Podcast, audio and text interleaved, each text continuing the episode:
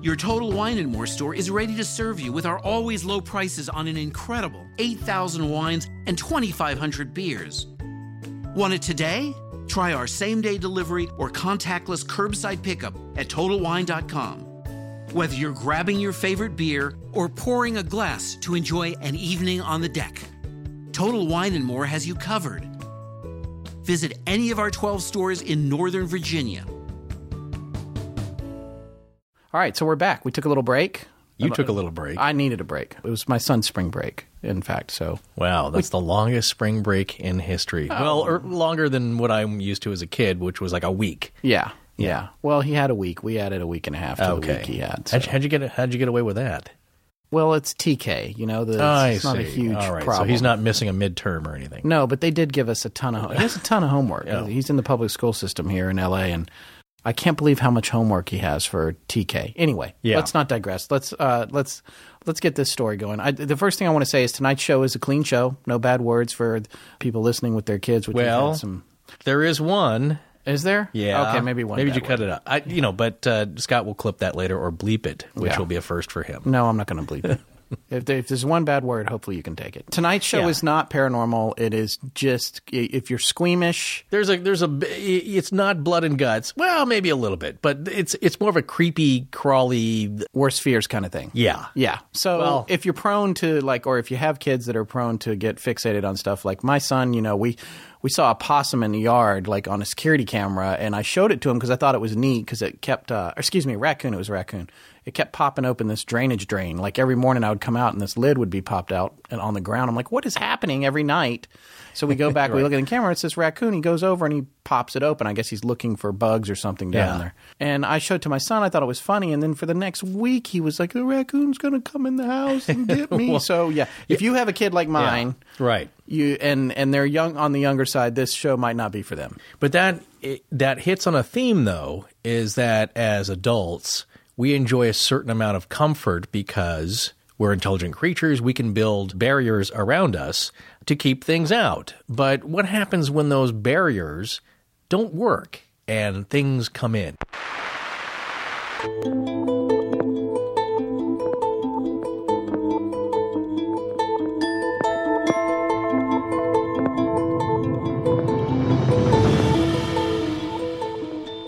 Welcome back to Astonishing Legends. I'm Scott Philbrook, and this is Forrest Burgess. Two legged creatures we are supposed to love as we love ourselves. The four legged also can come to seem pretty important. But six legs are too many from the human standpoint. Joseph Wood Krutch.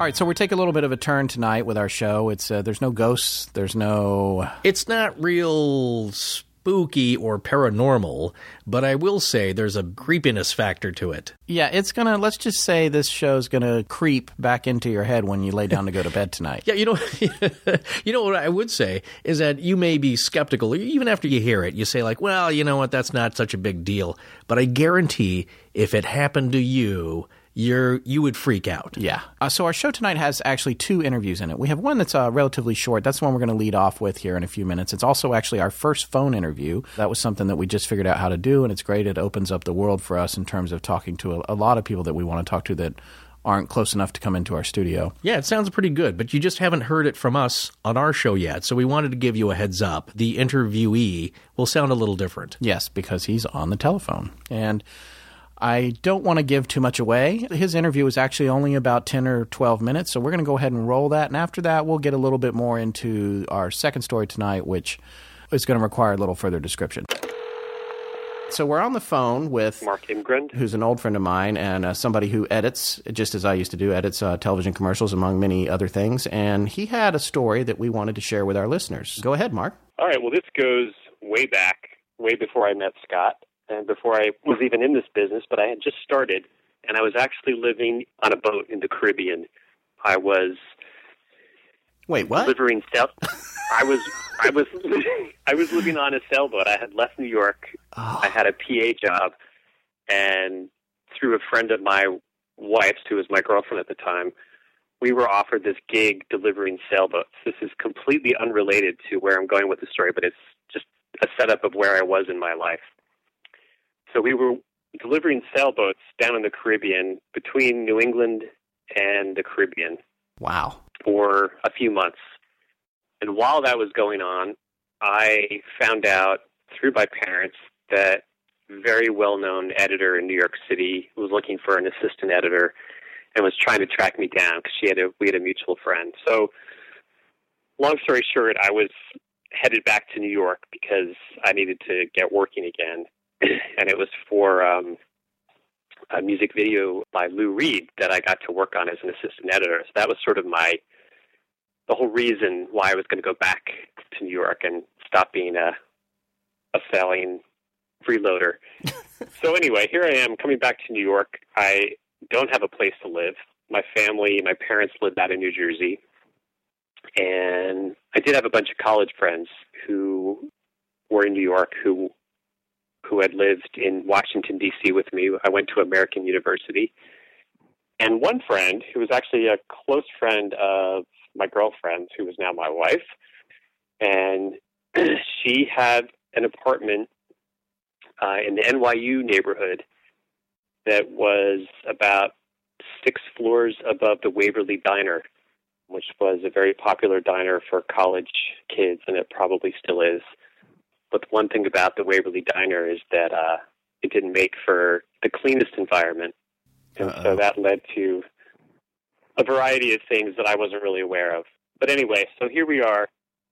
I'm back in New York. I'm hunting for my own apartment, and I'm hanging out at this friend's place in the NYU neighborhood and doing this assistant editor gig, and I'm looking for other work, and things are kind of busy. Still don't have a place to live.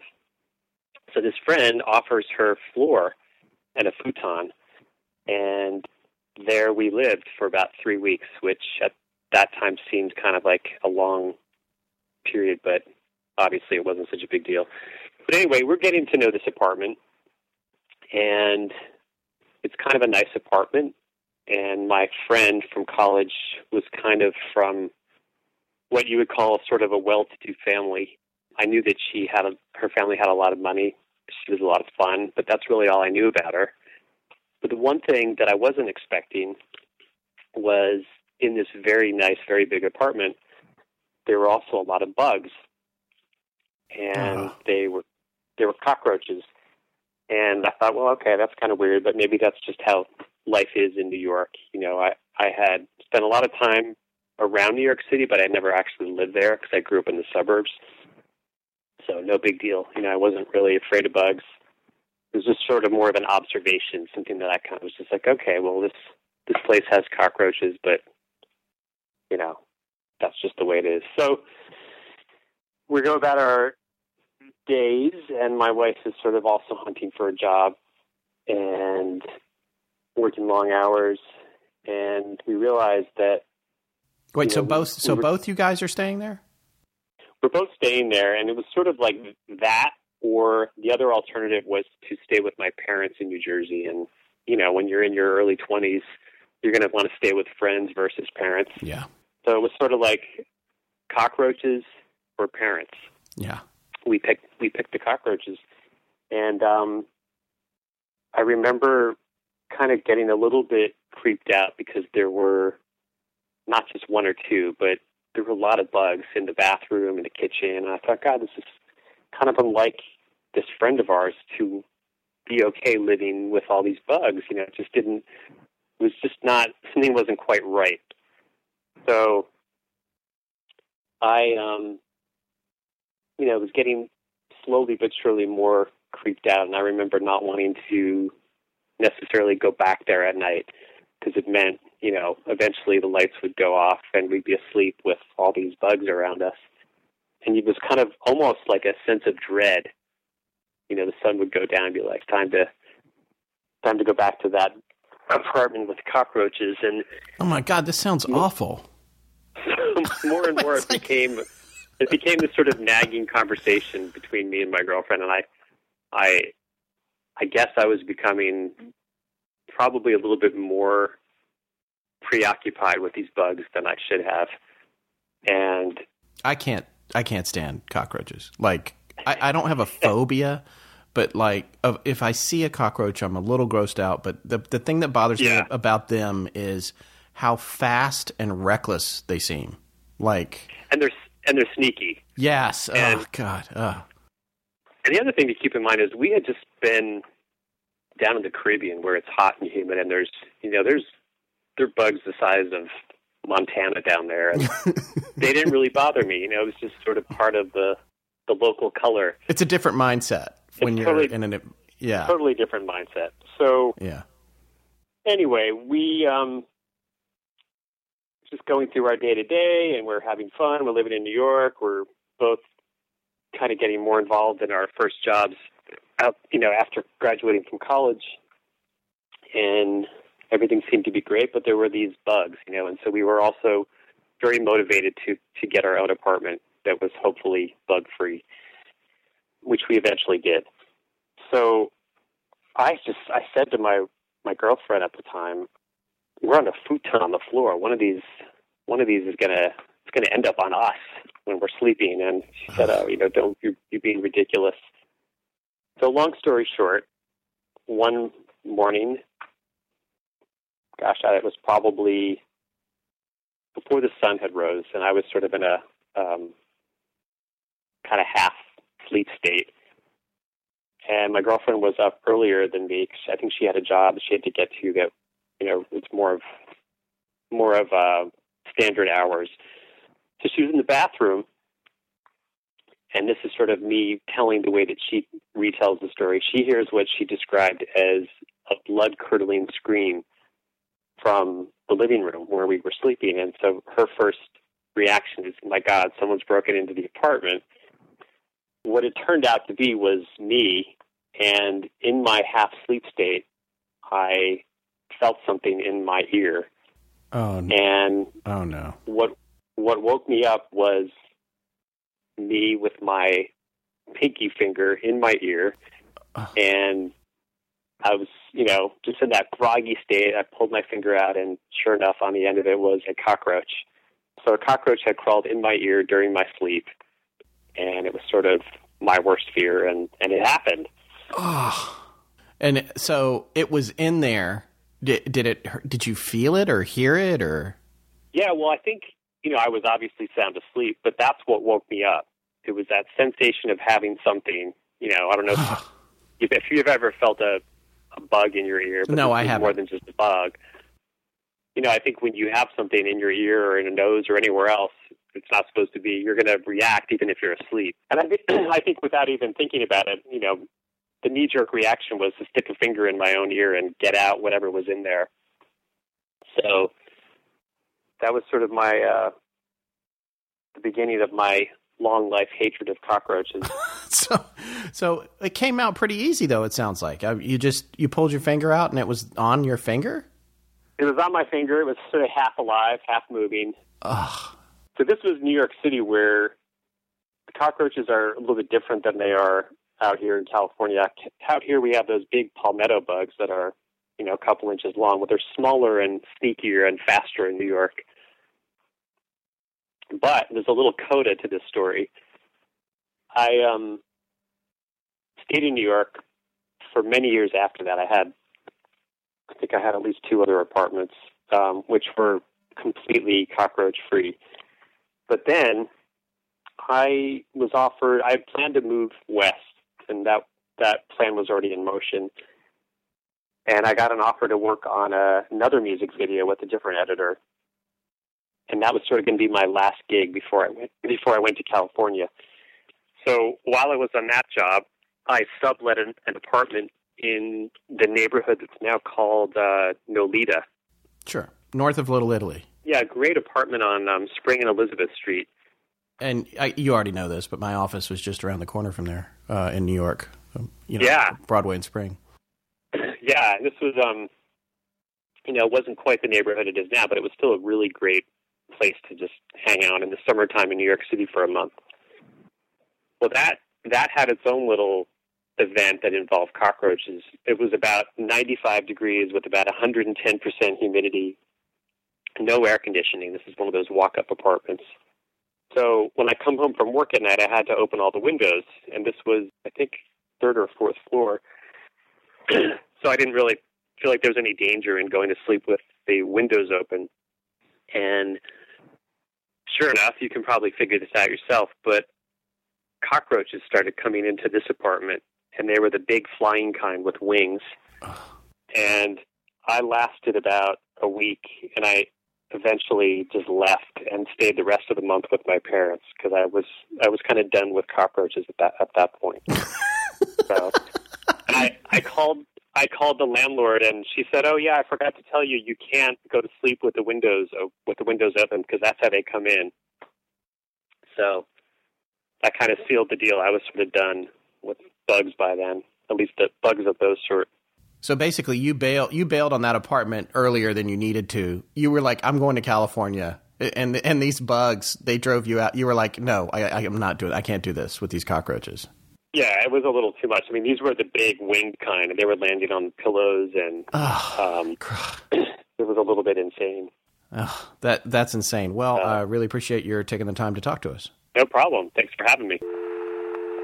Wow. Okay. So you know what? I lived in New York for nine years, as I've said on the show before. That that never happened to you? No. Let me just say, well, we lived in a in a pretty nice building, but it was built in 1912. But it was Ooh. our unit was we remodeled our unit it was a condo, and I would say about once a year we'd see a roach scurrying around somewhere. Not very much, honestly. I got no, be, but it's hard to avoid in a big city. Yes, it is. It is, and the other problems in New York. For instance, our building had a little koi pond uh, originally oh. that was oh. down in a sort of common courtyard. It actually had fish in it? it well, it did at one point until the rats came oh, and ate them all. Really? Yes. They, they, went fishing. They dug they, them out. Yes, and, and yeah, wow. and it was uh, such a funny thing because the the board, the homeowners were, you know, everybody was like, if your kids ask what happened to the fish, you might not want to tell them, you know. So it's like, and the rats, you know, the rats in New York. I, yeah. you know, having lived there for nine years, I would you would I would mostly see them on the subway. I rode yeah. my bike. No, not on the train in no, the in the tunnels. No, I have seen one on the train, oh but mostly God. in the tunnels. Yeah, and I I rode my bike 14 miles every day, seven yeah. miles each way up and down the island of Manhattan right. to work for like five years. And I one night actually ran over a. It ran in front of me and Whoa. I ran over it. Whoa! It and didn't derail you. It didn't uh, no, make you crash. No. It was didn't. it large? Yes, gopher it was size, like a little speed bump. Yeah, or cat. And, and as, as, yeah. When I looked back, it still was going. So it was. It didn't even notice. But, you know, they yeah. they can chew through concrete. Apparently, they can chew through like a foot of concrete. well, it's just they, crazy. Yeah, if they if they work at it long enough, yeah. they can. And, and I when I the, the, few times that I've been in Manhattan, where I've seen them is uh, if there's any kind of space that's a perfect spot for them. Say a, a space between two buildings, where maybe there's yeah. a cyclone fence and there's grass growing and it's kind of unkempt and there's garbage like yeah. that. They love that. No, and, yeah, you see them there, and and the thing is, the rats don't really skeeve me out. I got to be honest. They are, you know, they they don't run after you. No, you know? and the other thing we're getting at is that they stay. They're pretty much outside. Yeah, they're know. pretty much outside. Yeah. Now I've heard horror stories about families way north up the on the island there where they're they're coming in at night and they're coming up through the toilet. Yeah, yeah. I don't. Uh, we yeah. can't. Oh, jeez, we can't go there. Yeah, yeah. this show is really taking some turns tonight. But I, hey, I, I, we promised you know, creep factor. Yes, we did. We yeah. did. And and the other current really big issue in New York is actually bed bugs. Oh um, yeah, they yeah. are everywhere. And Has I, that gotten worse or better? I'd, I'd, heard probably. I think nationwide it was a problem. Well, it's gotten a little better. I, I, think it's gotten a little better. I do know they're really hard to eradicate. I yeah. and I have friends here in L.A. that had them in their apartment oh. right in North Hollywood, not too far from where we are oh, now. Boy. A friend of ours who was actually on Saturday Night Live, one of the cast members, she moved into an apartment the apartment was a shotgun, what they call it's like yeah. a long, skinny, right? And railroad an, apartment. A, yeah, railroad apartment had a brick wall that ran the full length of it, and uh-huh. the bed bugs were in the mortar and in the bricks. Ugh, and the geez. and the company that came to eradicate them was like, you can't. This won't work. You can't get rid really? of them. Really? Yeah, because the eggs have some kind of like super shield on them, you know, like, like something out of Halo. Teflon. Yeah, yeah it's like you spray Kevlar. it, everything, steam, yeah. whatever, and they just kind of like they stay, and then they can be dormant for a long time. Yeah. I guess you know. I'm well, gonna, I don't want to get into a fact. No, but thing, but but like, uh, but no, I have seen uh, reports where the the one thing that they do if they're in a regular house, and this is really one of the factors. Not only that the bites are very itchy, yes, and they're they're they're they're insidious. Uh, they're, they're diabolical, and we're going to get to that uh, a little later on as far as uh, things that seem to avoid you and know know what's up. Right. Uh, one way they get rid of them though is they crank the heat up uh, in your house or apartment to a pretty high heat, maybe 115, 120 degrees, you wouldn't want to be in there. But that's hot enough that it will kill them. But in the mortar, that I don't know if they could crank that up hot enough to get. Uh, All I know to is kill that the eggs. this particular person, she had like refused to Oh. move in. Oh, yeah. And then you know the classic New York situation, they won't give her back the deposit. It was the whole thing was a nightmare, course, you know. But yeah. anyway, so and I guess you were saying though there there's actually a new breed of Well, this is- cockroach now in the city. I it's not a new breed. I would say that uh, I, there's something had, maybe has changed about them as far as their habitat because I looked this up after hearing Mark's story. I'd heard that uh, there's different uh, subspecies. So there's the, the American cockroach, there's the German cockroach, which is usually smaller, but they don't usually fly, and and generally they don't survive well I'm against flying Cock- cockroaches. Yeah. yeah. yeah, well, bugs that fly anyway, because you know what? It's another access of them coming at your face and, Yeah. and invading your space, uh, but- which is what we're talking about here. But in New York, generally, they um, the smaller ones they don't fly, and uh, that's how they survive. Is that they go when it gets cold? Certainly gets pretty cold in New York. They will move inside indoors. That's why they're in restaurants, places where there's food or garbage. You can always find them but they're not the flying kind. And uh, and what I'd read online was that generally the uh, the the ones that the bigger ones that do fly are the Asian cockroach, which weren't really uh, hanging out in in Manhattan so much. Now this is what's interesting because when did this happen to Mark? You know what? I'm not sure, but it was. It Oh, was, it was a year- back. it was a I've while him- back. It would have been a long, Years. a pretty Yeah. good while ago. Yeah, Yeah, okay. Yeah. So he's looking- been in L.A. as almost as long as I've known him, which is going on ten or fifteen years, I think. Right. Although he's worked in New York some for some jobs, but he's he's been living in L.A. a long time. Yeah, so it's it's, probably it's a, while. Yeah, long time. Um, the Asian cockroach, which is the big one that flies, those are usually found in the southeastern states. So because it's warmer, they they can you know they can handle it. Now apparently there was I just found an article, and this is from December of 2013. So not that you know a couple years ago. In New York City, there's a new cockroach where you know the headlines are, of course, are uh, are trying to grab you. So it's super cockroach that can survive an entire winter outside, which is generally not the not in the wheelhouse of the of the flying Asian cockroach. But Mark said they they flew in through the window. And this is the other thing about the Asian cockroach is that they are attracted to light. So you know, I did- and didn't that article? I, I you sent me this article too. It suggested that they were associated with the High Line. right? Well, th- th- yeah, because they, They think might that they into plants? Yeah. See, well, this is where it's interesting because you know I believe Mark that these you leave the windows open, and again another great uh, landlord thing. Oh yeah, I forgot to tell you. Don't- you can't? Yeah, you can't leave your windows open at night because there's giant cockroaches that will land on your face. Uh, but you've already paid me the money, so you can't get out of it. Yeah. What they're implying, from what I've read, is that that really wasn't occurring much because those types of the larger flying ones don't like the cold weather, and they are more outdoor cockroaches, whereas the smaller ones that you usually see, the American cockroach, the German, those are inside. And so that's how they survive the winter. But apparently now they were redoing the High Line, which was an elevated train platform, which is was abandoned, not in use anymore. But they turned that into kind of a park. Right, so there's there's an upper level that they've put a lot of plants in and greenery and and uh, it looks great. It, and there's a lot of tourists that like to hang out there. And I I think there's shops maybe underneath or or somewhere in there. Great place to hang out. But the problem is that when they brought the plants in, they think that some of these Asian cockroaches came along for the ride, which happens quite a bit throughout human history. Uh, people traveling to a place, bringing bugs with them unknowingly and sometimes knowingly. And that's what happens, and they've adapted. unknowingly, not annoyingly. Did I Although say annoyingly? Both, both words they, work. They are annoying, and uh, the result is annoying. Yeah. Well, I got to tell you, I don't like them. I've never liked them. My biggest problem with them is how fast and reckless they are.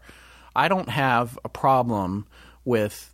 They're reckless. Yeah. he's heading towards What is me. he doing? I don't know what he's, doing. like- Where is he's he going? furtive. What could he Yeah. possibly have in mind? I am a thousand times bigger than him. Why is he running at me? Yeah. Well, you know that uh, they I- could they can send the think about it, no. It's they don't. Well, some will, and maybe because they know that they they they're going to scare you, especially the flying ones. They like don't you just, know they're scaring you. They they do know when you're that. approaching. You, you know that they can feel they feel that gust of wind. They can feel the the the, the vibration of you come. You know, so obvi- and obviously they can see you. Yeah, but they know you're coming. And that but that that alone, this is what I'm saying. The insect seems intelligent, which is another big creep factor. That that wraps up our cockroach story. So now we're getting to the more meatier of our two interviews tonight. This one is a little bit longer, and it's an interview with a close friend of mine, Jerry Browning, somebody I've known for a long time, who lives very close to where we stayed when we took our vacation just recently to Pennsylvania for my son's spring break. And being that we, I was there and close to Jerry, and I knew about this story that he's actually told me several times, I wanted to interview him. So obviously, I didn't have our whole kit. Our studio wasn't with me. I did take a digital recorder. I sat down with Jerry. Again, you're going to hear it sounds a little bit different because it's a very simple setup. We're just interviewing him in the dining room of a house, and it's a little echoey and that sort of stuff. However, you can hear us both very clearly. And this story is just, it's just one for the If you thought the preceding one was creepy, yeah. it, it's a it's another notch on the creep level. Yeah, it's more than a notch. It's a good hack. uh, but anyway, without further ado, I'm going to go to uh, this interview. And we're going to start out with uh, Jerry. Why don't you tell us a little bit about yourself? I was born in Virginia and uh, in 1969, and we moved to Texas in 1977, I think.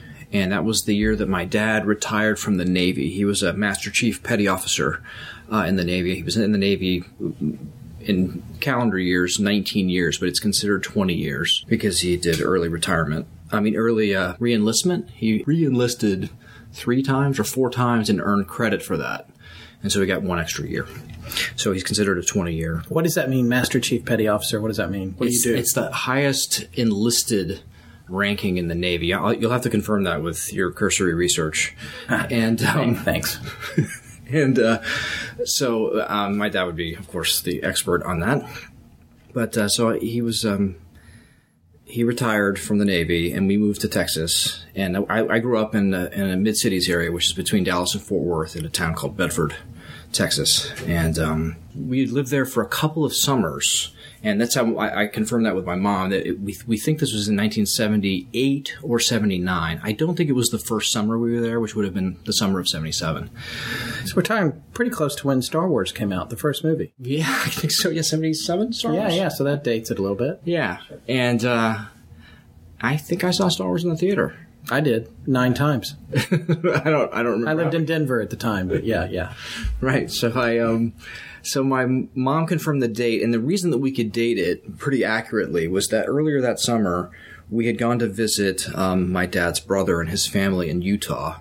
And the day we got home from that road trip, my mom got a phone call from I, think it was I think it was my aunt. I don't think it was uh, my uncle. And their eldest, they have three children, and their eldest son, actually I guess they have four children at the time. Uh, their eldest son had died of an aneurysm like that day. And uh, Wait, so who is this to you? uh, he would be my cousin. Oh. And um, it was pretty horrific. It was actually one of the first times I ever heard my mom grieve, like, you know, crying, loud sobbing from her bedroom. How old were you at this point? Uh, if it's 78, I'd be eight. If it's 79, I'd be nine. So I'm eight or nine years old. So it's rough for you. Yeah, it was because I didn't. Mom's upset, right? And of course, that's it's mom. I'm my mother is upset. I'm going to be upset, and uh, and it was pretty awful. I remember it being pretty tragic and, and horrifying. And then they had to explain it to my eight year old intellect, and that was not not an easy thing to do. I don't think. No. So they um, explained it to you know that he had a very bad headache and then a blood vessel had burst in his brain and they, the doctors couldn't get to it in time to save him. And that was basically it. So How old was he when this happened? i think he's a, either a year younger than my brother or maybe two years younger. So my brother is four years older than me. So if it, um, if i was eight he would be 12 so that would put put my cousin at uh, 11 or 12 years old. Okay. So young and, and, and pr- full of promise and suddenly gone. And it was it was really tragic for their for their family. So yeah, so that was that was put of. Uh, it's weird. I don't remember anything about that trip to Utah other than seeing the uh, the silver spike. Was that was that was it a gold spike that was driven when the east? It was gold. That was gold, yeah. Yeah, when those were driven, I remember going to that on that trip and seeing that the place where that happens. And you, I think we even got little um, railroad spikes from from it that were made by a blacksmith there, and um, it was neat. And we actually had those in our room. Jeff and I kept them. We had bunk beds at the time, and we kept them. Those those railroad spikes that we got. Jeff, your brother. Jeff, my brother. Uh, I'm sorry. Yeah, my older brother. So it was summertime in Texas. It was very hot, and uh, I got permission to spend the night with a friend of mine who lived about six or seven houses down. I lived in a cul-de-sac, and he lived at the corner of the main cross street. So he was just five or six houses down, and I went down to spend the night with my my. I think he was one year younger, maybe one year, maybe my age. No, I think he was a year younger, and uh, to spend the night at his house. And uh, he had one of those out of the ground swimming pools, you know, above ground swimming pools. Yeah, I was say Out of the ground. out of the ground.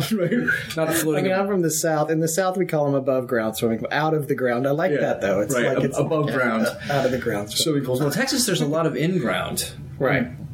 That most people had them. Yeah, in ground. Normal. That's a normal term. Yeah, out of the ground. I don't know. Yeah. Hey, I don't know. Above ground. Yeah. Anyway, so you were in the out of the ground swimming pool. perfect circle in his backyard. It Yeah. took up most of the backyard, of course. And uh, but it was fun. So we swam around in there with his little sister. She was at least three or four younger years younger than us. And we went swimming, and then um, well, then we you know got ready to to. Uh, I'm doing a, like a sleepover, and I hadn't done many sleepovers, you know, with other friends when I was that age. Um, and uh, so we set up sleeping bags on the floor of her uh, of his little sister's room because she had a little tiny like a, um, a television, little tiny, almost like a what you would call a portable television in her room. And so we watched Monty Python and Benny Hill, and because there's like four stations, you know, there's Oh, what fun. the big three. So we watched that probably till eleven midnight, maybe even one a.m., and then drifted off to sleep. So. I know this story probably doesn't seem very interesting at this point, but this is where everything starts to change. Because it's the middle of the night, and his sister's sleeping in her bed, and we're sleeping on the floor of his sister's bedroom. Her bed is, you know, against the wall, and um, we're on sleeping bags that, that they, I think my mom said that they got them out of the garage, you know, where they kept their camping gear. I go into sleep pretty quickly because we're tired from running around and watching TV late in the night. And I start having these pretty strange dreams, and I don't remember all the dreams because it's it's uh, many years ago. And I'm just going to step back for one second. I my mom once said that I got a lot of mileage out of this story, and uh, she actually said that to me in a recent phone call when I wanted to re-remember. I wanted to confirm the facts of the story, and she says you got a lot of mileage out of this story, and you wrote a paper for it, like in creative writing in junior high. Then you wrote a nonfiction telling of it in high school, and then my first acting class in college.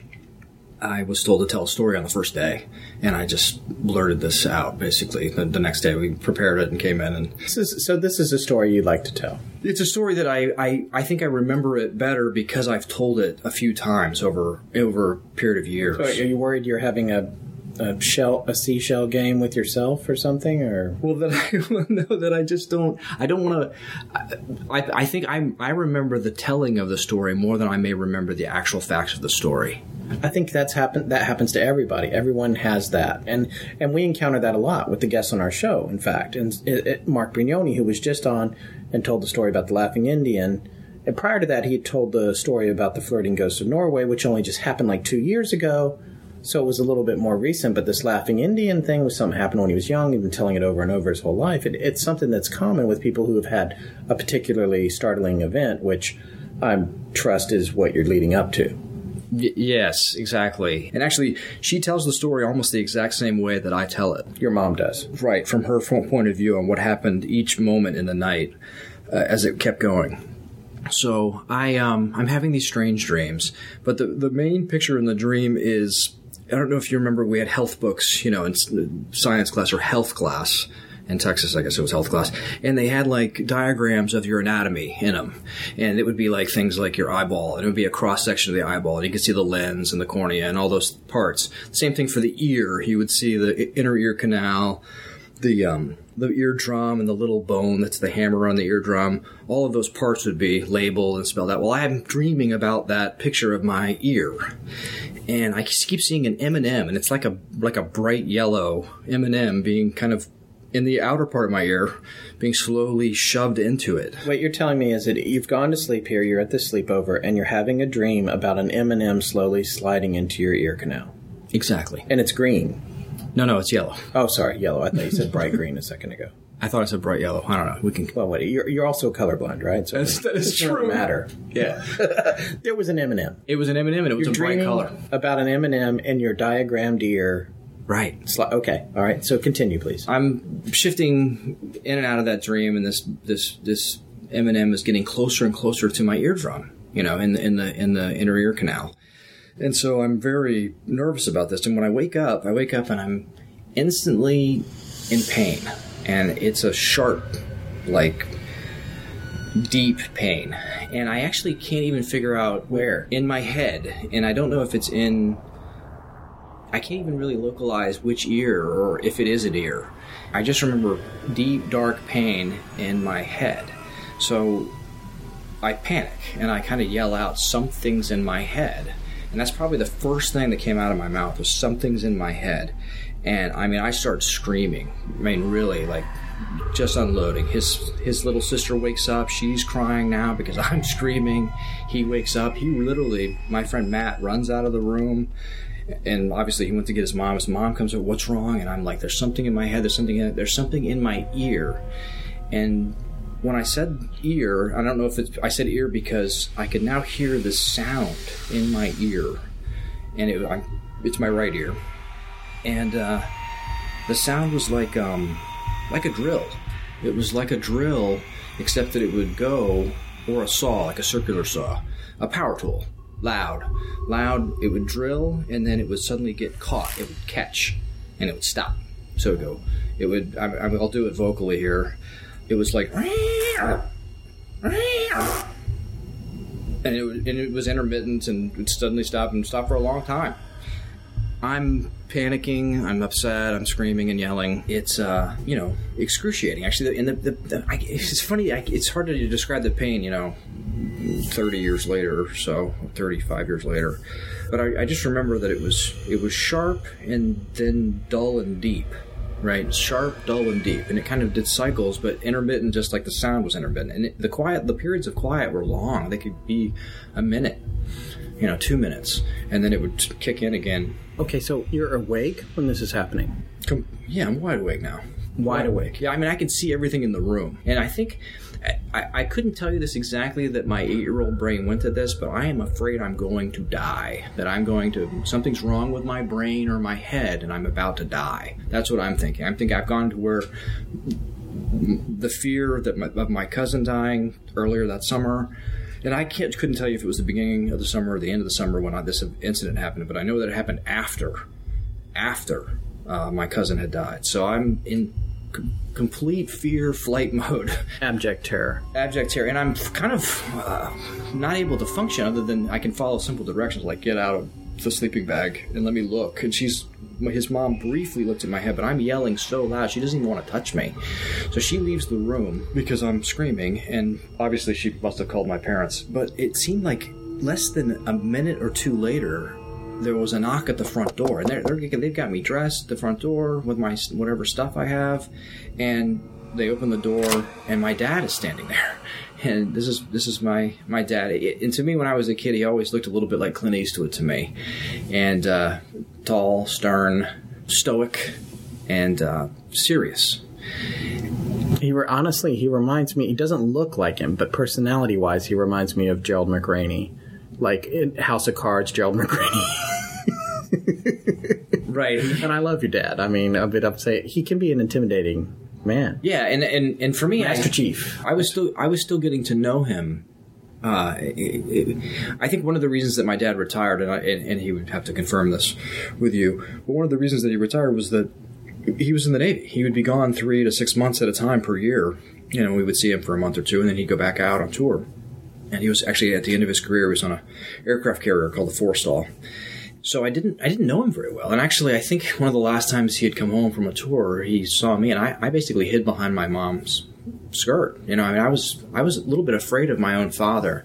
And I think he was he kind of came to the realization that I'm it's time for me to get to know my, my, my boys, my sons. And so I was still kind of getting to know him in a way in those early years in Texas.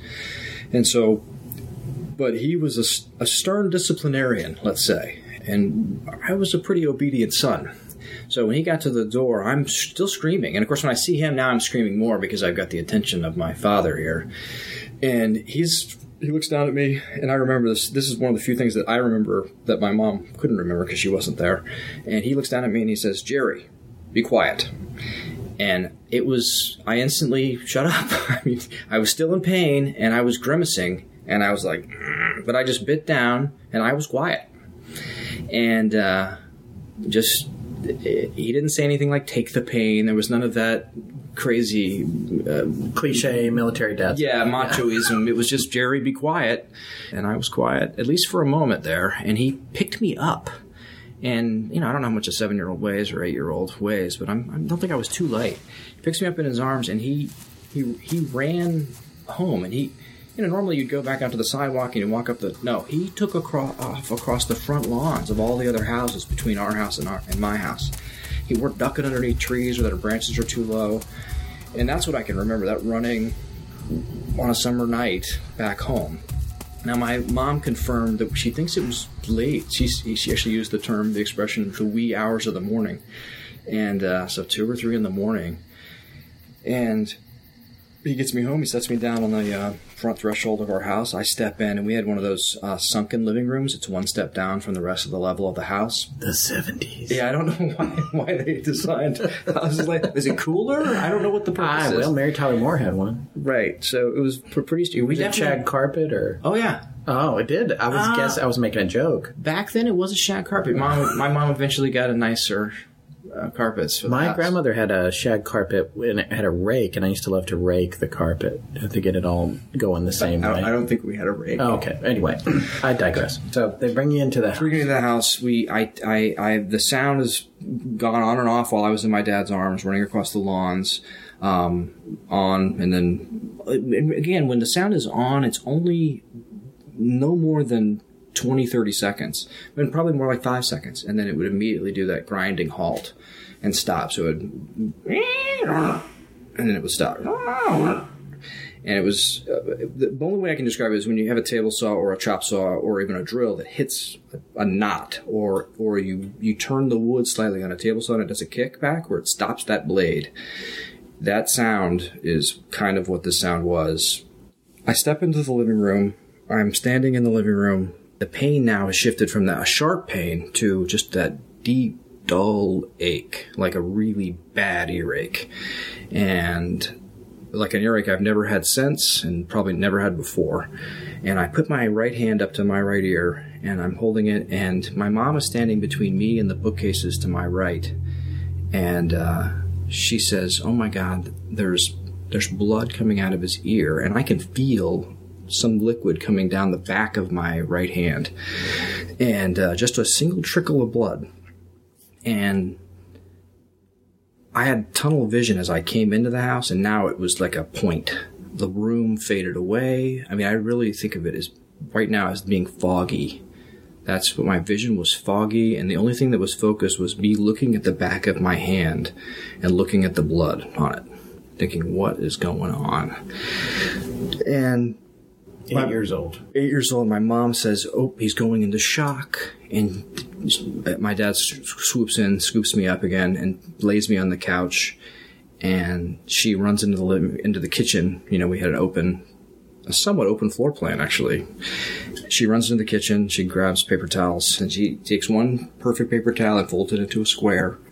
So I take this paper towel and uh, and I lay my head on it, this perfect little square that my mom has folded, and she turns back to the bookcases and she goes, "Well, let's let's see if we can figure out what's going on here." So we have encyclopedias. Now she doesn't go to those. We have a full set of not Encyclopedia Britannicas, but the, the competitor of the of the seventies was World Book. Yes, that's, that's I had we them- I had a full set. I loved Were the they World Book.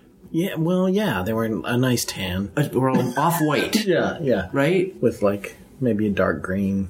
They were great, actually. Yeah. and they had they had those like cellophane. That they may have had inner ear diagrams in those, Yeah. right? Yeah, yeah, yeah. If you turn to ear in World Book, I bet they had those cellophane where you could do the layers, Yeah. the different Oh, anatomical yeah, that's layers. right. You pull it up, you peel it back, you can see different. Yeah. Yeah. And so I think they had those. Maybe that's where I got the image from. But she doesn't go to those. She goes to, we had medical encyclopedias. Like I think it was a set of two or three, and she pulls out ear and looks it up. And then her conclusion after reading the ear section in her 1970s Wikipedia, she's looking at it and she says, okay, he must have, he went swimming tonight.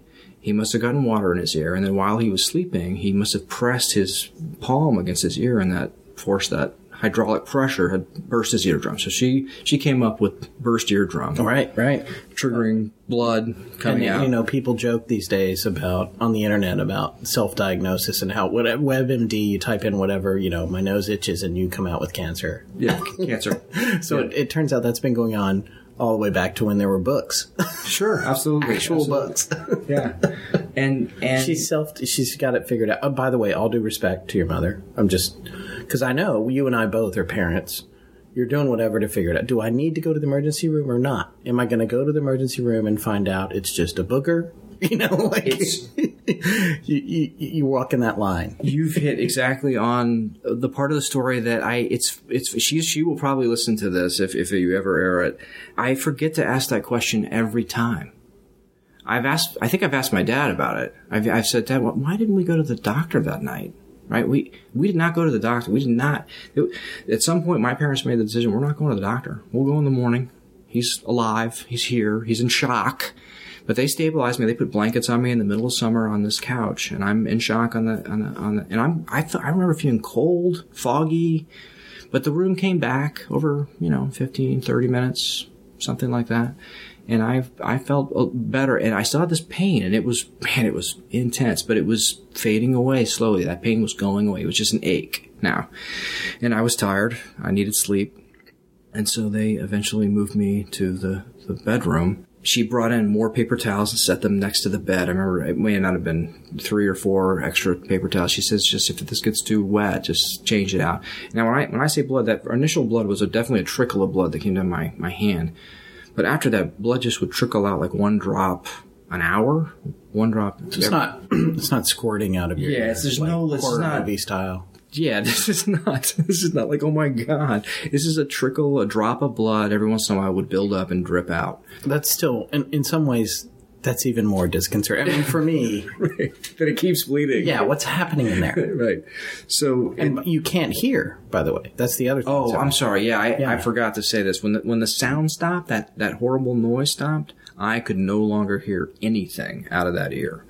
And uh, if you if you snapped your fingers on my one side and then snapped your fingers on the other side, I could not hear those snaps on the right side. I mean, I could hear them, but only because my left ear caught the sound, and that was pretty horrifying too. So so I've got death, possible death on my brain. You're thinking about your cousin, Cousin, right. aneurysm. you know when you put headphones on with a perfect stereo image it feels like it's in your head not necessarily in your ears and that's kind of what this was like it felt deep enough to be inside so inside my head my skull and uh, where your brain would be and so i was in bed and my mom was basically you know g- giving me basic instructions about the paper towels and we're going to go to the doctor in the morning. And um, I think I started the prayer. I, I, I reached out to God. And I just did it in the only way that I knew how, which was to say a prayer that I had heard a million times in church. Just reintroducing this, and I'm going to say this because um, a little bit earlier we recorded this segment and turned out the we weren't recording. But you, you talked a little bit about your faith. Right. So I, I have had a few scares in my life, mostly with my health, uh, that where I had was confronted with my own mortality. And this, technically speaking, this would be the first time as an eight year old. Uh, I would be confronted. It, it, it- everything that I knew as an eight-year-old, I thought that death was a possibility here.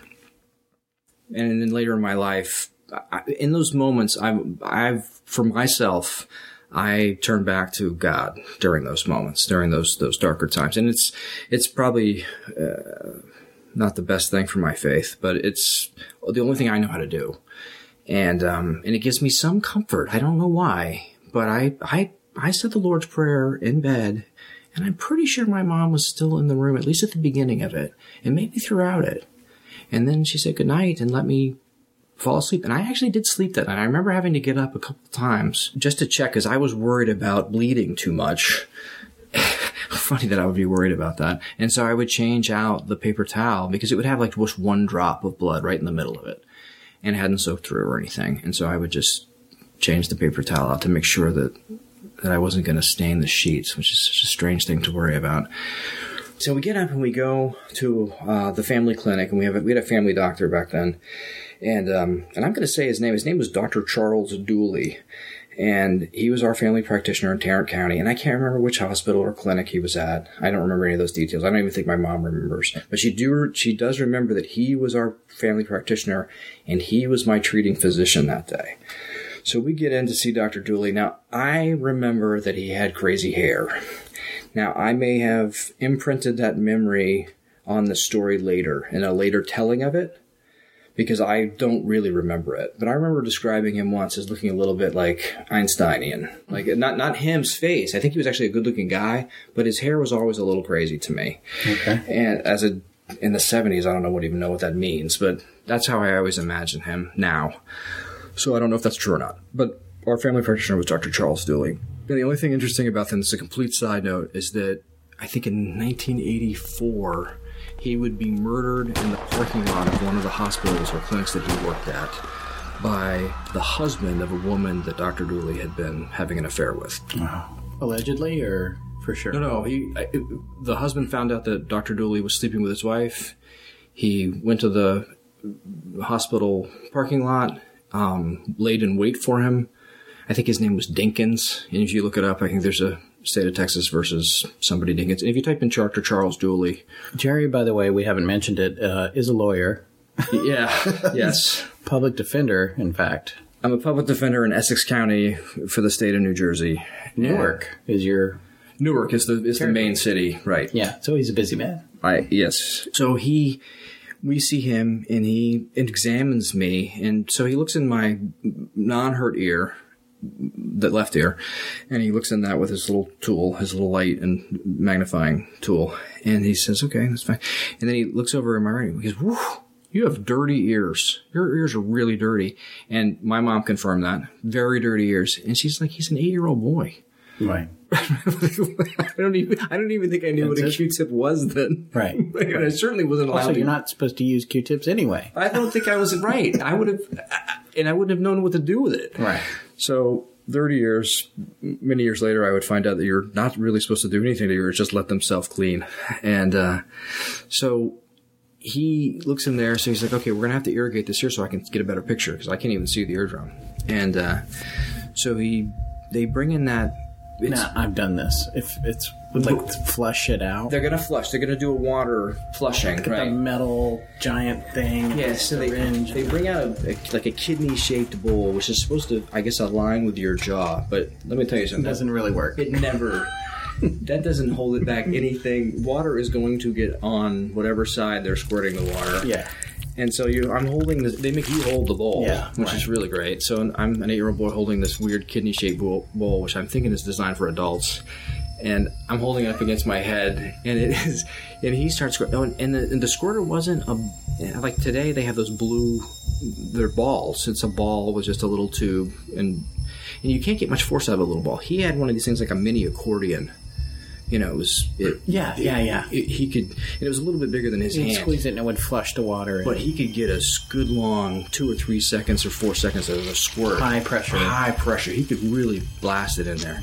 So we did that probably four to six times, really hard. And then he would check. And he said, Man, I cannot get this ear cleaned out. And I am now angry. I'm angry with Dr. Dr. Dooley. And I, I don't know Dr. Dooley. He's just hurting me. All I know is this is hurting really bad. Right. And uh, by the way, in the morning, still no sound and the ache is almost gone, except that it's just uncomfortable, like a like a normal earache. Now I'm at normal earache pain, but now I'm uncomfortable. I'm wet. I'm angry. So I yell at him briefly, and um, he leaves the room. And then he oh, this is one of the last things he says before he leaves the room. He says, "All you have in that ear right now is one ball of wax, and it's holding on by one strand." And he says, We got to get that out of there before I can continue with this examination. So he does not ever come back into the room. Ever. He sends in the nurse, and she has uh, like a harness that fits over my head. And you know, like you, like a, those retainers that kids have. It's kind of like that, but there's more Headgear. attachments to it, and it basically has like a system of levers or something that goes out to tweezers. And so if I turn my head, the tweezers stay aligned with the ear canal. So if I jerked one way or the other, it couldn't. She couldn't actually. The, the, the, tweezers would stay lined up with the ear canal. Yeah. So the nurse is going to do this. the doc doesn't come back to do this. So she puts this on my head and she says, Okay, I'm going in now. Can you feel that? No, I can't feel anything. Can you feel that? No, I can't feel anything. So she clamps down something and she pulls out, and this is my memory of it. I am sitting in the, on the, on the examination table, soaked on my right side, and all I hear her say, and it's crystal clear, and it's in my right ear, I can hear perfectly her say, Oh my god, it's a bug. And I'm like, and she pulls the harness off my head, yanking my head off to the, to the right as she pulls the harness off. And I'm like, a bug? What kind of bug is it? But I don't really care. I'm just happy that I can hear out of that ear perfectly, like crystal clear out of my right ear. And it was in Texas, like in most states in the South, they get June bugs in the beginning of summer and spring, and it's a June bug. And now I'm going to describe this as being as big as the, the last digit on my pinky, but it might be the last digit on the pinky of an eight year old. Yeah. So, right. So not a huge June bug, but but substantial. And I got to look at it. I'm going to go with any size at all in your ear. Not good. right, but, but briefly. So in the in the the bug was was uh, a June bug, and he was the now the theory is that he had drowned in my blood because he was trying to dig his way out of the ear. And my that was my mom's theory and the doctor's theory because then he does the examination to look in the ear and the bug is torn up the inside of my ear, but he couldn't he was just too fat to get to the eardrum. And I don't know if because he's built the way the exoskeleton is built, like a fish, where he can't go backwards. Like once he goes into something, he's not able to go backwards, like the way the wings are shaped. You know, June bugs can fly when it's warm. Yeah. So, and and if the sound, I don't think they make sounds with their mandibles or their mouths or whatever. I think that it's his wings and his legs making sounds, right, as he's digging around in there. And uh, and I don't know what the stopping sound is. There, right? I don't know what that sound was, but he was making. That's the sound of a June bug in your ear to me. so yeah, we couldn't completely figure out everything, but he did not get to the eardrum. He didn't damage the eardrum. Now he did tear up the inside of my ear pretty badly, but they just gave us drops, like I guess antibacterial drops of some kind, and um, that's what we put in my my ear, and that's basically it for the for the um, the June bug incident, and uh, yeah, so it's. Um, I it's difficult for me to say this, but thank you for coming in. uh, it's a good story. I, f- I feel like you had to be asleep and he crawled in. My I mean, mom- that's when it usually happens. I did a little bit of, as you pointed out, cursory research before you came over tonight for this interview, and in most cases, the bugs climb in while you're sleeping. yeah, I think That's what no one wants to hear. And uh, by the way, there's a whole thing on uh, on Snopes about this because there's a there's an urban legend of a bug climbing into someone's ear and then chewing its way all the way through to the other side, like through the brain. Yeah. which has not happened. And so you go on Snopes and okay, that's not real. But you know what has happened? What happened to you? And you know what? It does happen. So if you want to be afraid of something, be afraid of Jerry's story because this really happened. yeah, it was. This is. I mean, the only thing I'll say, Jerry and I are longtime friends now. Long time. Uh, we have uh, we've been kayaking together, camping, hiking, Grand Canyon, all that stuff. And uh, I will tell you, at night when it comes time to settle down around the campground, when a bug's flying around, Jerry's in the tent. I, I avoid the I avoid the bug. It's actually I make my bed every day. I, I think I've done that since I, I think I, I was roommates with a good a mutual friend of ours in college, Travis Aiken. Even for the two or three years that Travis and I lived together, I made my bed regularly. And one of the reasons I made my bed is that insects can't get into your covers if you make it well. And so I was, pr- I'm still uh, pretty religious about that, actually. All right. Yeah, I mean, I'm I'm disciplined when it comes to that. I just don't want any bugs to get, especially with those crazy stink bugs. That's another trigger being out here in Pennsylvania. Is make the bed so we don't have to deal with stink bugs in the bed at Yeah. night. Yeah. So, because on the bed is not a big deal. You can just flip them off and no big deal. But it, Yeah. I don't want them in the sheets and climbing around your pillows and waiting to get into your ear. And uh, my brother, uh, you know, doesn't isn't really a player in this story, but he he remembers that that when he sees bugs today, he says he thinks about that story about once a month. so this is I think thirty years later. about once a month, and it, and for me, I don't feel like I know that many people. I mean, I know a few people, but like the fact that I know two people that have stories. I'm just saying it. At night, I, I worry about my ears.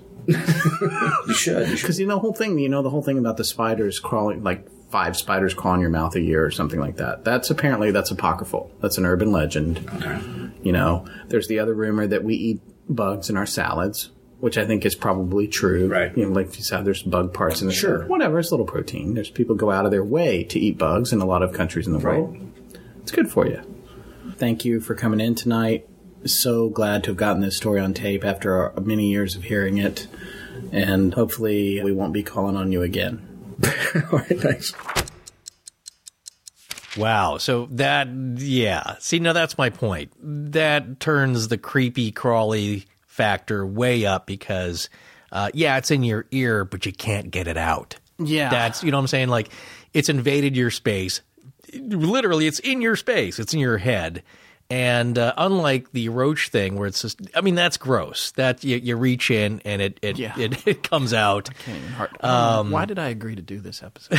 it was well that's some people are, are fine with bugs probably a small segment but most people i would say uh, yeah they're they're creeped out by them and it's like for me like you said uh, we were talking about this earlier i can have a spider in my hands you know if it's not a poisonous one and and i don't mind it crawling around it's different if i am sleeping and I feel something, I flick the light on and there's a spider on my pillow. Okay. I immediately just want it gone. Yeah, I, I see a spider crawling up your, your shirt sleeve or your pant leg, you want it off of you. And here, you can't get. Well, he didn't know what it was at first. I That's the thing. Yeah, and I, I I've actually had waking nightmares about, and I don't really have Oh, a, about something- about a spider. I don't really have a spider Yeah. phobia. Yeah. In fact, spiders I prefer to most bugs because Really? yeah, I don't Just know why. philosophically. Yeah, I mean, and I'm not talking about they do. Australia, like the The huntsman. Yeah, Oh, I can't a- deal yeah. with the big ones. That was the size of your out. hand. Yeah. yeah, but the overall, when I see like a little wolf spider, and when you get near it, Oh no, those are its- those are poisonous though. picks its arms up. Yeah. Yeah. but they don't really. They're cute. You know, they're fuzzy. All right, let me drop one on your beard uh, No, in the I- middle of the night and see how cute it is. So yeah, that's the spider thing. I'm I'm generally the picture of cool, as can be evidenced by the little video. cell phone video? Yeah, I have this video which I'm putting up with this posting of uh, praying mantis. I Now, hope you do love it- praying yeah. mantises. They're so Right. cool. Yeah. Generally, I think of them as being kind of slow, and I'm Well, showing fly, I'm know. showing this Yeah. one to my son. I'm like, I got it's walking on my hand, and I'm like, Yeah. it's pretty cool, right? And he's he's sort of laughing, and I'm like, do you want it to let it walk on you? And he's he thinks about it, and then he's like, no, it's okay. and I was right. like, well, No, yeah, because yeah, and as I, as but as he's about to let it walk on him, I'm like, you got to stay cool, you know, just relax, don't freak out. And no sooner do I say that than that praying mantis it takes a few steps up my hand past my wrist, and then he goes from like zero to sixty faster Yeah. than a Porsche. Flying? Flying? No, running up Running. my arm, and I freaked out. And Well, my yeah, son is point. laughing so hard. Yeah. I was like, ah! anyway, you can see that video on the. It on the- crossed a line. yeah, I was like, what is it? Where's it going? Where does it think it's going? That's what I'm saying. What is it thinking? It's Why is it running towards my head? Right. It doesn't know. Look, you're just a giant, you know, it's running through a No, forearm of, of I hair. did not kill it. Uh, please, I don't like to kill. No, it flew things, away, right? Like, no, I, I scraped it off my shoulder Okay. gently with Yeah. my hand, and um, Where did it go? I flew away. you you went off and no, eventually, a actually, I picked it back up and put it on a plant. Okay. after it calmed the f Yeah. down. yeah. Well, well, that, you know, that's what I'm saying is that It's that craziness that freaks me out. No, it invaded. You know what I'm saying? Like, you're not in control anymore. That was my earlier point. When things invade your space, the barriers that we have created to keep out the creepy crawlies, that's very disconcerting. Have you ever heard of the Candiru fish?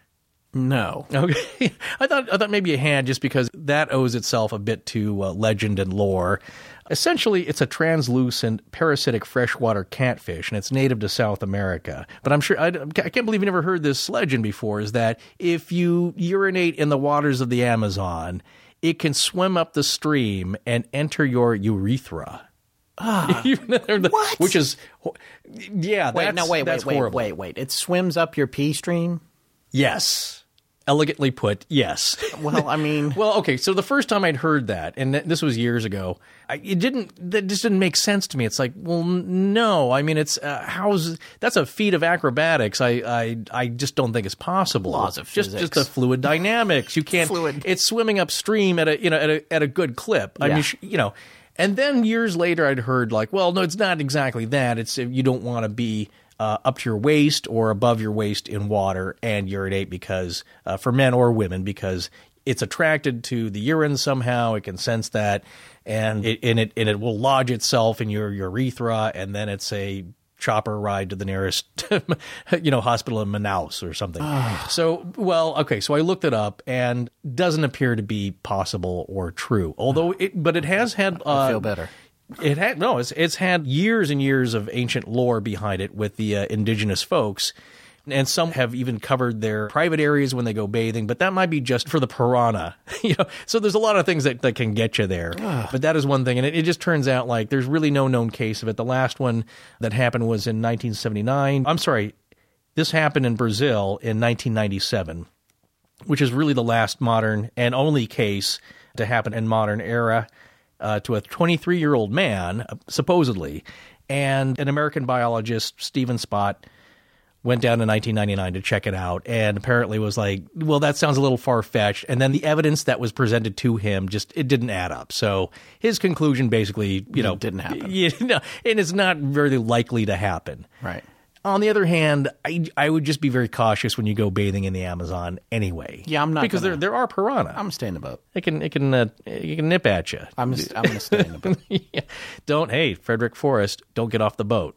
Yeah. Yeah, apocalypse now. Okay, so that's that's one thing of invading your body in kind of the worst way imaginable. You know, one that gives you nightmares, and of course, that's what fuels the lore. Is that it's something crawling up some place that would be hard to get out, and you don't want up there anyway. Yeah. Not that any place in your body is uh, is suitable for that. Uh, another one I found is the the guinea worm, which, interestingly enough, after reading up on it, looks like it might be eradicated fully. But it's been around since ancient times, and uh, it's mostly found now in southern Africa. I, I believe it's only four countries in Africa that it's found. It, there were like millions of cases maybe 15, 20 years ago. Now it's down to the hundreds. And, and what it is basically, it's a parasitic worm that you get from drinking water that has a uh, water fleas, which are microscopic crustaceans, and they've eaten the larvae, and so it's ingested in them. You drink the water, now it's in you, and so like a year later, you start having these really awful symptoms. And, and basically, it's just it's just a horrible burning pain as this thing, the female, which can grow pretty long, like maybe 31 inches, makes its way down to your lower limbs, and eventually it will pop out of a oh, blister. Oh, Yeah, I've seen now these. I've Yeah. seen. oh, yeah. Have you seen fo- it's, Pictures, I yeah, think. it's Yeah. pretty nasty. And really, the only way to get rid of them, really, at that point, is that there's a really painful burning blister that will pop out because because think about this: the parasite wants to keep recreating itself. That's its that's its goal. Would you be opposed to me leaving the studio while you record this? Well, let me show you pictures uh, right before you go to No. eat. Yeah. It, it, it's not that horrible looking, but just you know, just the description. Because basically, what how they have to get rid of it is that you have to pull on it a little bit at a time, and this could be a couple of weeks. Okay. Yeah. See, now there nothing scary, but definitely creepy. Yeah. Now, here's a little turn of which I love because this is a fascinating thing that I, I, I happened upon today because I was thinking about things that invade your body that then take over. You know, th- what's what's the worst thing can happen? Well, Star Trek II: Wrath of Khan. Oh yeah. No, I'm. I love Star Trek. I'm, I wouldn't call, Paul consider myself a, Winfield. a Trekkie. Oh yeah, he was the one captain. He and Lieutenant Chekov Yes. had this happen to them, and it is the. Uh, It was a had Jerry. to- It was a Jerry situation. You know, well, it, it was like that because it, it, it caused tremendous pain. Yeah. Although I don't believe Jerry was. Uh, I don't believe Jerry had his brain altered. Yeah, he didn't have any mind control issues. No, mind control issues. But there is tremendous pain associated with both. And what it was basically in the story is that uh, yes, Khan, played by Ric- Ricardo Montalban, puts the worm in their ear. You know, it's it's it's, uh, it's the Ceti Alpha Five. It's the only thing that's been that's that's alive on this planet after the uh, the Ceti Six uh, blew up, and so it's a very horrible worm which the larvae can go into your brain. wraps around your cerebral cortex and makes you very open to suggestion, which is cap, you know, kill Captain Kirk. That's the Yes, suggestion. that's the suggestion. which is the only thing I wanted to do. But so you think like, well, that's crazy. Nothing can, can crawl into your ear and control your brain. Well, that's not entirely untrue because getting back to the cockroach and its just desserts, here's a little something for the cockroach. You ever heard of the jewel wasp? You know what I have because I did a Because we- a we blog entry on it a while ago. But you know what? I, I, I actually now I can't even remember the specifics about it. It, it it's a takeover parasite, right? Oh my! It's it's it's yeah! It's like some it's like sci-fi that somebody wrote because you you can't even believe that this is real. Yeah. it has to be made up. Just the the diabolical nature and the way that it attacks the cockroach. It goes after cockroaches. So it's it's called the emerald cockroach wasp or jewel wasp. And Yeah, we have a we got a link to it. We'll have a link to it. yeah. It's actually a very beautiful uh, looking. You know, it's it's, it's uh, metallic and iridescent. It's actually Yeah. something to look at. Uh, now, just quickly, what it does is it finds a cockroach, and and it's going to take its purpose for the cockroach is to feed its young and have a place for it to give birth. So what it does though is it it lands on a cockroach, first injects venom into the thoracic ganglion, which controls the front leg. So now it can't really move very well. And it has a couple of minutes to play with this thing. So the second injection is at a precise spot where the head ganglia, where the brain is, is located. And the second injection of venom controls the escape reflex. So now it doesn't want to get away. right. Now it can still move after this. So then what? yeah, it's like Scientology. Please let's not, you know, let's not get us angry because they, they won't go away. no, um, private detective. Yeah. So it's not done yet. Oh no, I have other devious plans for you. It then chews off the antenna of the cockroach like halfway through because one theory is that it may need fluids or that it might dilute the toxin because it doesn't want to kill the roach. It needs it still and it doesn't want to have too little venom because it'll wear off. So then what it does is the jewel wasp takes one of the antenna and like a horse with a rein guides it back to its little burrow because essentially at this point it's a zombie roach. Right. Takes it back there. It doesn't have a bright future, Oh, it's got a future. but it's not bright. No, but then again, the you know the, the, look the the horrible part is that we're intelligent. We know we can we can comprehend these things. That's why that's why there's horror. Yeah. animals like the, every day is horror for them. Somebody's getting eaten or or drilled out or something, or they end up in an ear and killed. So it, it basically guides it back to its little burrow. It it puts uh, a larvae egg. Uh, on the underside of its, you know, its abdomen, and then shoves it in the, into the burrow and covers up the entrance with little pebbles. Not so much it can get out, but it doesn't want other other predators to get back at it. So then, in the next couple of days, the larvae feeds on the underside of the of the roach, and eventually chews its way into the internal organs of the roach, but only eats the internal organs in the precise order so that it keeps the roach alive for the longest possible time. It's like a little Hannibal Lecter. It's keeping it fresh. It's just oh my! Well, you wanted to keep living, Yeah. which is just like it's diabolical. It's Yeah, oh my god, awful. And then of course it just eats out the entire inside of the roach, and the cycle continues. But just it's just yeah, it's uh, I don't. I didn't need to know that. I mean, I even I made a blog you- entry. I remember. I think I compared it to Yeah. like a, a neurosurgeon. You know, because it's yeah, it just it just knows what to do. No, but it's, like yeah, it's, It's like amazing. the it's like Hannibal Lecter, just like uh, guess what's for dessert? You know, the inside of your head. So Yeah. uh, anyway, that's gross. But you know what? The for roaches, there's a little comeuppance for you. Yeah. a little something that'll wake you up at night with nightmares. Yeah. so, but you know what? It doesn't. Uh, they tried to introduce it into Hawaii. One one biologist did, and they they they just don't make a good effective roach control because there's just not enough of them. Their territory is very limited, and they don't go hunting that much. So, Right. uh, you think like, hey, here's the perfect thing. Here's something you you know, Mister Flying Asian Japanese cockroach in New York City can be afraid of now. Right. But no. So. Yeah. Anyway, one last thing I wanted to mention is an article I found on slate.com written by Annie Stoltie, who is the editor of Adirondack Life magazine, but she recounts a little story where something very, very similar happened to her on a camping trip with very similar results. Just blinding pain. In fact, the way she uh, describes it, it's uh, like a knife in the side of her head, and then followed by a thundering crackling as though a giant paper bag were being balled up inside my head. So she also had a, an auditory kind of thing. And apparently, this happened not very often. This is pretty rare. Uh, but it does happen. Yeah. Now, you know, I wanted We have, to a, we have a link to her. we have a link to the article, and I wanted to give you an anecdote in case this happens to you. Is that the, I guess apparently the doctors told her, well, you can you can drip baby oil in there or vegetable oil, olive oil. That will kind of smother the bug, and then it can be removed, but it will eliminate it from you know tearing around in there. Uh, because this is the reason why it hurts so bad is that uh, apparently you have four cranial nerves. It's got to carry auditory information to your brain. So you're banging it with a hammer on the main lines going into your brain, which is why, which, you know, Jerry, yeah, I, I can understand that. Just shocking, blinding pain. Right. Uh, because it's right there. You know, and also there's a lot of blood vessels, so the, the bleeding and stuff. Now, with her bug, it was, it was kind of a scarab, which is kind of like the June bug. So actually very similar beetle. bugs. Yeah, Yeah. beetle.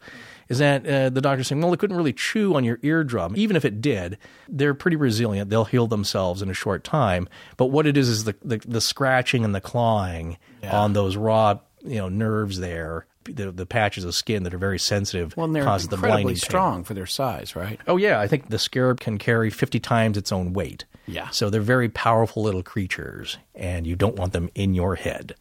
Well, here's hoping everybody sleeps well tonight. Good luck with that. With that, yeah. we're going to sign off. Yeah, keep your earbuds in as you fall asleep listening to our podcast. All right. Thanks for listening. That's going to wrap it up for tonight. Will we will You're fired. I get three screw ups. Wait, each Okay. but that's every line. Yeah, so yeah. that adds up. Uh. We'll be back in two weeks with a new show. Special thanks to Mark Emgrind and Jerry Browning for their stories. Our theme was composed by Judson Crane and our sound design by Ryan McCullough. Thanks to Jim Creative Design for our logo. Most importantly, we want to thank our listeners. You can find us online at astonishinglegends.com, as well as Facebook, Twitter, Tumblr, and Google Copyright Scott Philbrook. And Forrest Burgess. Good night.